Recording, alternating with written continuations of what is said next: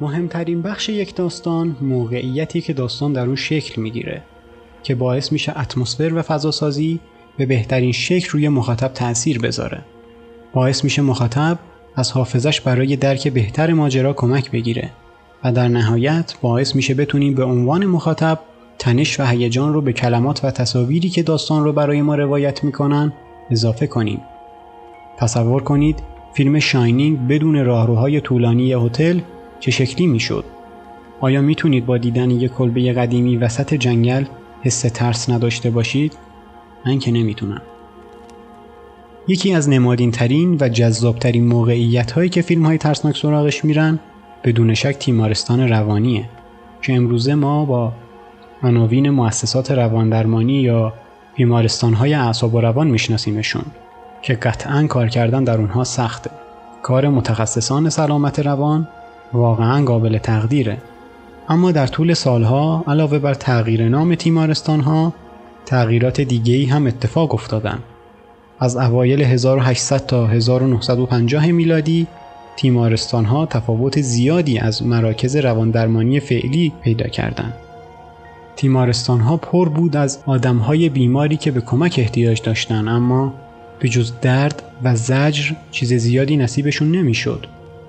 در سال 1933 آقای هاوارد فیلیپس لاورکرافت نویسنده آمریکایی داستانی با نام The Thing on the Doorstep نوشت و در اون آسایشگاه آرخام رو خلق کرد که به عنوان اولین کاربرد تیمارستان در داستانهای ترسناک ازش یاد میشه.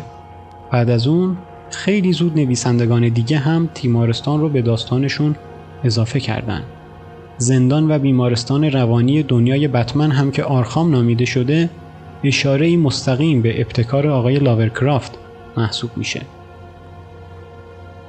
اما تیمارستان آرخام واقعی بوده که با نام بیمارستان دولتی دنورز شناخته می شده.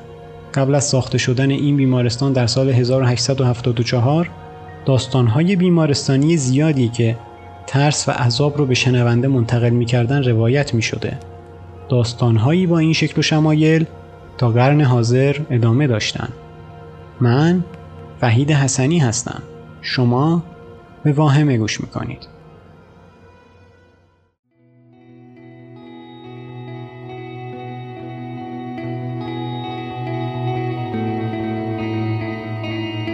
در آمریکا قبل از اینکه مؤسسات رواندرمانی به وجود بیان مراقبت از افرادی که مشکل روانی داشتن به پیمانکاران مستقل سپرده شده بود. افرادی که دولت اونها رو برای مراقبت از بیماران روانی استخدام کرده بود. اما این سیستم با ایدئال ها فاصله زیادی داشت. افراد غیر متخصص وظیفه مراقبت از بیمارانی رو بر عهده گرفته بودند که کنار اومدن باهاشون کار هر کسی نبود. در نتیجه پیمانکاران برای کنترل بیماران از ترفندهایی مثل خشونت، کتک زدن، زندانی کردن در قفس و مکانهایی شبه استبل و حتی گل و زنجیر استفاده می کردن. تجاوز و مرگ تبدیل به اتفاقات روزمره در بین بیماران روانی شده بود. خوشبختانه بعد از مدتی مردم به فکر فراهم کردن شرایط انسانی تری برای نگهداری از این افراد افتادند. در نتیجه پس از گفتگوهای متعدد تصمیم به ساخت بیمارستان اعصاب و روان گرفتند اما موفق عمل نکردند. محلی که برای ساخت بیمارستان در نظر گرفته بودند متعلق بود به جان هاثرون یکی از نه دادرس ناظر به دادگاه جادوگران شهر سیلم در سال 1692 هاسورون به خبیس بودن و تندخو بودن در مقابل متهمان جادوگری معروف بود و تلاش زیادی هم برای اعدام اونها انجام داد. هاسورون به قدری شخصیت شیطانی و خشنی داشت که نوه نوش برای اینکه از شهرت جدش دور بشه حرف W رو به نام فامیلیش اضافه کرد.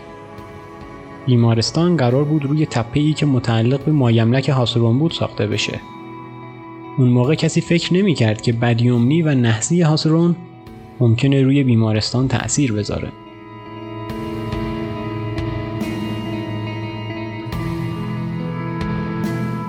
بیمارستان دولتی دنورز قرار بود نور امید باشه. قرار بود الگویی برای بیمارستانهای مشابه بعد خودش باشه برای ساخت بیمارستان طرح به خصوصی توسط دکتر توماس کیرک بیراید مطرح شد. بنای ساختمون قرار بود از چهار جنا در هر طرف از ساختمون اصلی تشکیل بشه که همگی به هم متصلن. دلیلش ساده بود. اتاقهای بیشتری از نور خورشید بهره می بردن و تهویه بهتر انجام می شد تا شاید احتمال بهبودی بیماران افزایش پیدا کنه. بیمارستانی با ظرفیت 500 بیمار که قرار بود بیماری های متنوعی رو پوشش بده بنا شد. زمانی که بالاخره در سال 1878 درهای بیمارستان به روی بیماران باز شد عنوانش به صورت رسمی به بیمارستان دولتی روانی تغییر پیدا کرد. در کل کشور بی همتا بود و باید به عنوان مرکزی پیشرفته و پیشگام در درمان بیماران روانی عمل می کرد. عجب بیمارستانی شده بود. فضای داخلی زیبا، اتاقهای خصوصی، محوطه های سرپوشیده آفتابگیر که همگی به ساختمان مرکزی متصل شده بودند. بیماران به ورزش کردن و فعالیت در باغچه بیمارستان تشویق می شدن. این باغچه حتی توانایی تأمین مواد مورد نیاز آشپزخانه برای پخت و پز رو هم داشت. با گذشت زمان بیمارستان توسعه پیدا کرد. ساختمانی جدا برای بیماران مبتلا به سل، منزل برای کارکنان، فروشگاه و ساختمانی برای پمپ آب از مخزن یا آبنبار بنا شد. همه ساختمان ها به وسیله شبکه‌ای از تونل های زیرزمینی و همدیگه متصل شده بودند تا سختی عبور و مرور در سرمای سخت زمستان آسونتر بشه. اما این فقط محوطه بیمارستان نبود که داشت توسعه پیدا می کرد.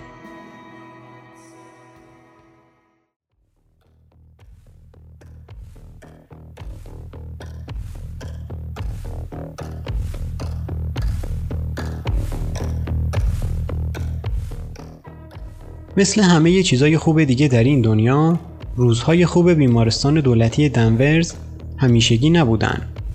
هر سال بیماران بیشتری برای بستری شدن در این بیمارستان پذیرش می شدن. در نتیجه کارکنان برای اداره امور به سختی و زحمت افتادن. کمبود بودجه هم از استخدام کارکنان بیشتر جلوگیری می کرد. در دهه 1920 جمعیت بیمارستان به 2000 نفر رسید. یعنی چهار برابر بالاتر از ظرفیت استاندارد. یکی از شاهدان عینی گزارش داد که در سال 1945 کارکنان شیفت شب فقط 9 نفر بودند که باید به امور احتمالی 2300 نفر رسیدگی می‌کردند. متاسفانه به هم ریختن اوضاع شروع شد. بیماران اغلب ناخوش احوال و کثیف بودند. مرگ غیرمنتظره دیگه غیرعادی نبود. بعد از مدتی مدیریت امور برای کارکنان غیر ممکن شد. در نتیجه به سراغ استفاده از ابزارها و روشهای معقول اون زمان رفتند. هایی که بیماران رو کتبسته و عاجز از هر فعالیتی می‌کردند. سلول انفرادی و حتی گل و زنجیر. شاید موارد مذکور برای ما وحشیانه به نظر برسه اما با این حال در مقایسه با روش های مرسوم دیگه در اون زمان خیلی انسانی بودن. بیماران زیادی مورد شک درمانی با الکتریسیته قرار می گرفتن. اما عجیبه که بگم اوضاع از این هم بدتر شد. خیلی بدتر.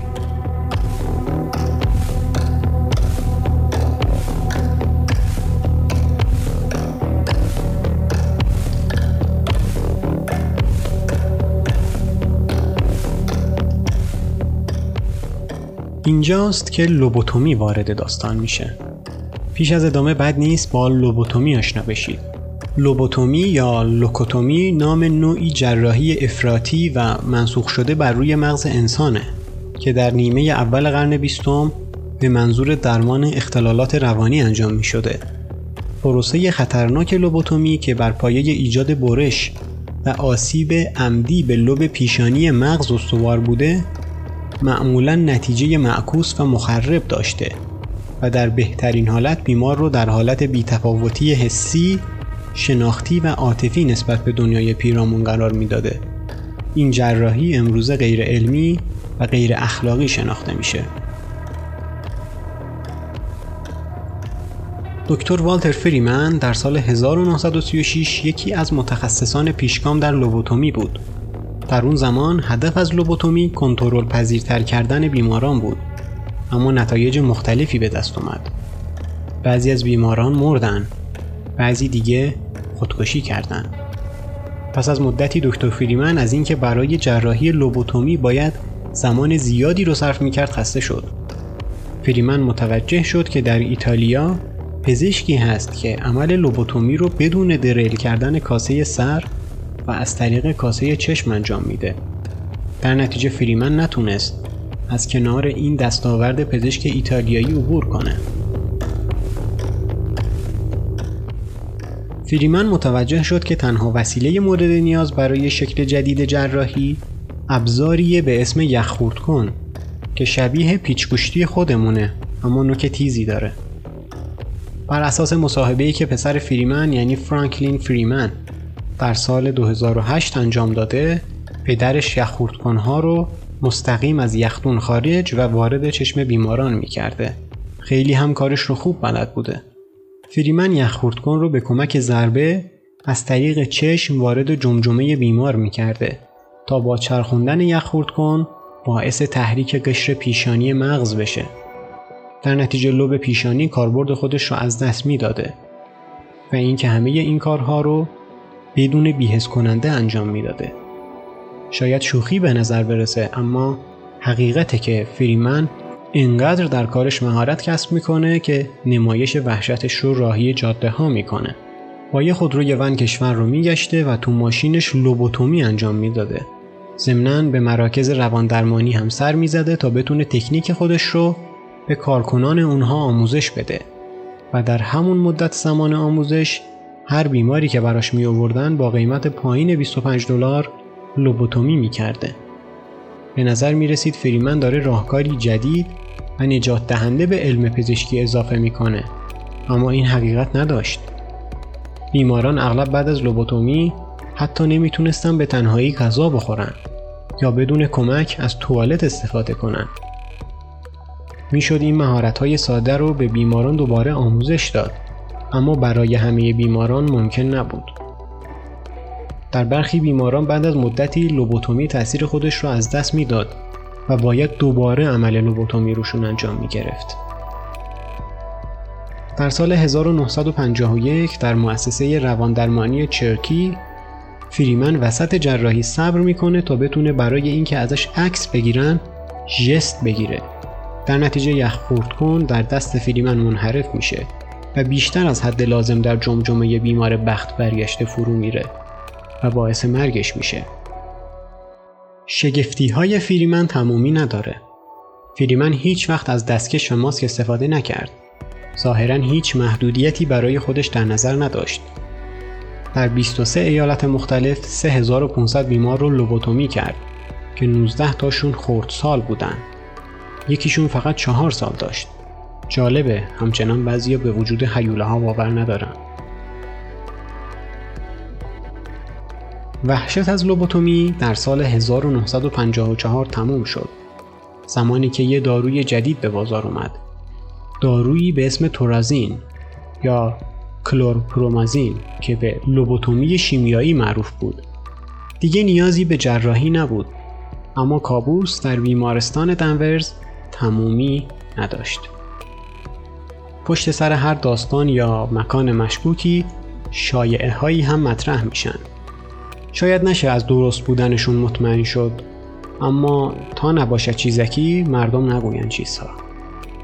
شاید شما هم قبول داشته باشین که خیلی اوقات شایعه ها به قدری جذابن که ارزش شنیدن دارن حتی اگه کاملا دروغ باشن.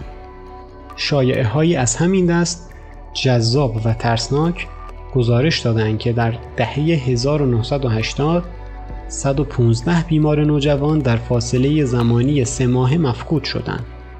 از اونجایی که بیمارستان به اندازه کافی بدنام بود، هیچ وقت در مورد این موضوع صحبت نکرد. اما بازجویی ها از کارکنان بیمارستان پرونده مفقودی ها رو تایید می کرد. کارکنان گفته بودند که بیماران مفقودی همه بیمار یک پزشک جدید بودند.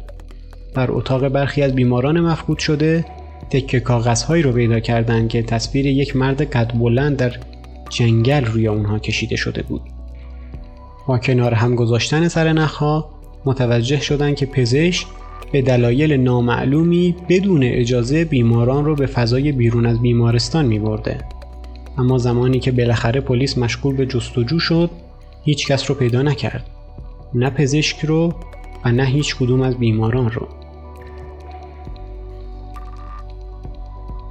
در اوایل دهه 1960 کاهش شدید بودجه، خسارتهای ساختمانی و تعطیلی بخشهایی از محوطه زمینه های تعطیلی مجموعه رو به آرومی فراهم می کردن.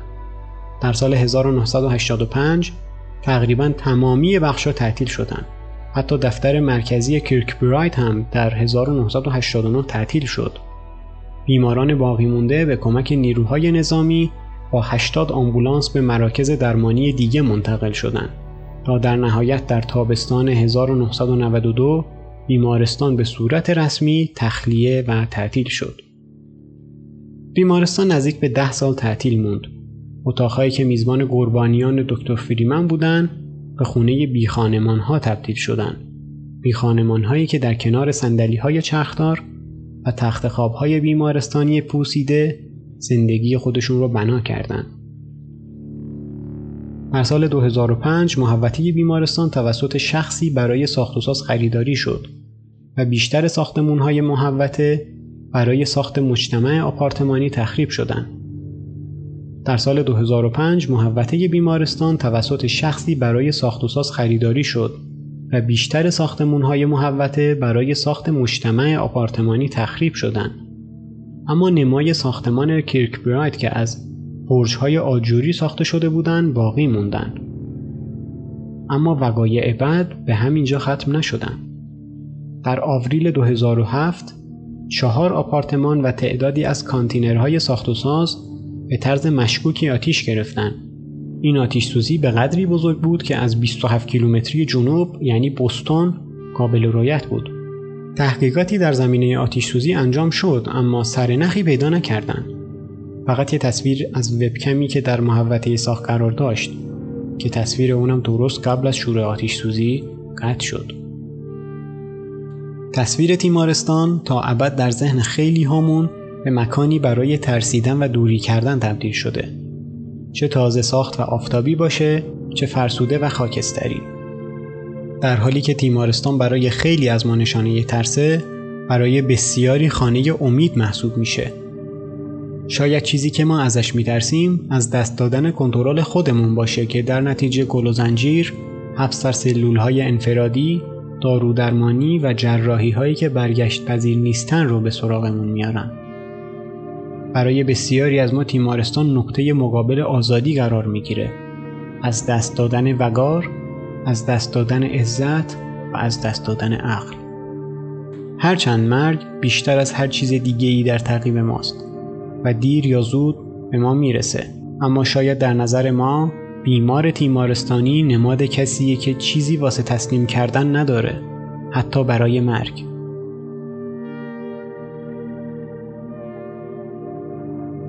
بیمارستان دنورز دیگه وجود نداره اما هنوز یادگاری هایی هستن که ما رو به یادش بندازن علاوه بر نمای ساختمان کیرک براید جاده با همین اسم در اون اطراف هست مخزن آبی که برای تأمین آب محوطه ازش استفاده می‌کردن و همچنین شبکه تونل ها همچنان پابرجا هستند. اما یه یادگاری مهم دیگه برای افرادی که به دیدن محوطه میرن وجود داره. قبرستان قدیمی تیمارستان. جایی که کارکنان بیمارانی که فوت می شدن رو در اونجا دفن می‌کردن. هیچ کدوم از سنگ قبرها بلند نیستن. قبرهای کوچیکی که روشون شماره حکاکی شده. در آخر حتی یه سنگ قبر مناسب و معقول هم از بیماران تیمارستان به عنوان یادگاری باقی نموند اما همین قبرستون اون پیامی که باید متوجهش می شدیم رو به همون رسوند